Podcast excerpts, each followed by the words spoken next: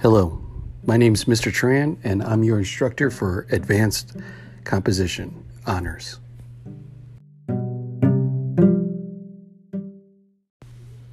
We're going to talk about reading like a writer. And what does that really mean? I remember watching the movie Up. Uh, it's a Disney Pixar film. And in the first 10 minutes, I remember sitting in the theater and crying. And I was a little embarrassed. I'm a grown man. I'm watching like a cartoon. I'm in a theater and I'm crying. And I watched the rest of the film and it was beautiful. But there's a lot of times where I go back and I revisit those first 10 minutes. And it's not that I enjoy crying, but I want to understand what is it that the artist, the writer, the uh, the filmmakers had in mind when they built that introduction? And why did it have such an emotional impact on me? Not just that first time i saw it but over and over and over again. So when i watched it again it begins with this montage of this young couple and they're starting their life together. They're uh, they bought the house that they met at, they're building it, they're both working jobs, and all of a sudden there's a, a transition. They want to have a baby, and then all of a sudden it moves over to this picture of them uh, painting a mural in uh, in the nursery, and then it slides over, and then the music shifts too and then there's a scene where the wife covers her face, the doctor's giving them bad news, and you can only assume that the mother had a miscarriage or cannot have babies. And it's a huge shift. But what happens is that the momentum builds again. And then they start to live their life. They start to save money. They're going to travel. They're going to do this and that. And they eventually grow old together. And then that same shift happens again. The camera pans to the side and the music shifts. And then you realize that she's sick. And then the music starts to slow down. Everything starts to slow down. And then eventually, uh, she's no longer in the frame anymore, and you realize that she's passed away. These are kind of the subtle things. It's not that I'm watching it because I like this story, but I'm trying to understand how they crafted a story to get me to feel like this emotionally. When you're reading as a writer, this is what you're doing. You're not looking at the content of the material, but you're looking at the structure of it. How is something put together? How do I make transitions? How do I build? How do I grow something? How do I lessen it? How do I control the reader's emotions?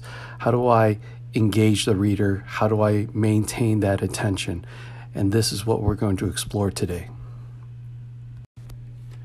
In college, one of the things that the professor will ask you is what is the author's intent behind this story, which is why did the author decide to write this story? So let's talk about books from American literature from last year. For instance, let's take Frederick Douglass. Why did Frederick Douglass write his book? Was it really just to highlight his life, or was there an agenda behind it? We have to remember that Frederick Douglass is one of the few people of that time period that can read and write. He's articulate. He's well traveled. He's been to many different places. And most importantly, he can talk about his life, but not just his life, but be the voice and be the example for other slaves during that time period. The book is not just about him and highlighting slavery, but it's a call to action, asking other people to understand these are the hardships, these are the crimes committed against human beings, and it's up to us to do something to change those things enclosed with this podcast is an article by Mike Bunn uh, talking about what it's like to read as a writer. What I'm asking all of you to do is, upon reading this entire essay, I want you to focus on a section. It could be the beginning, the middle, the end. Um, it could be an anecdote. It could be one of these examples. It could be a transition. It could be whatever it is that you want to. I don't want you to talk about the entire essay. Okay. I don't want a grocery list of he said this, he said this, he said this. I want you to hone in on one specific area, really focus in on it, and talk about what um, what you learned. Uh, why is this important? If you, I want you to think about it like this: Why is this section of all the sections in this essay the most important part to really focus on? And what do you have to say about it?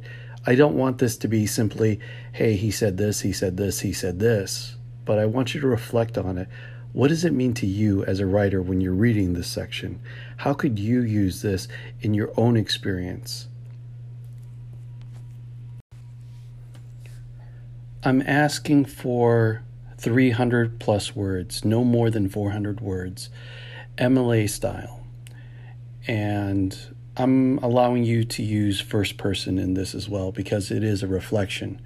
Uh, try to um, pull evidence or lines or quotes from the the essay itself to really substantiate what you're talking about, and that will be your assignment. It will be due uh, Sunday night uh, before midnight.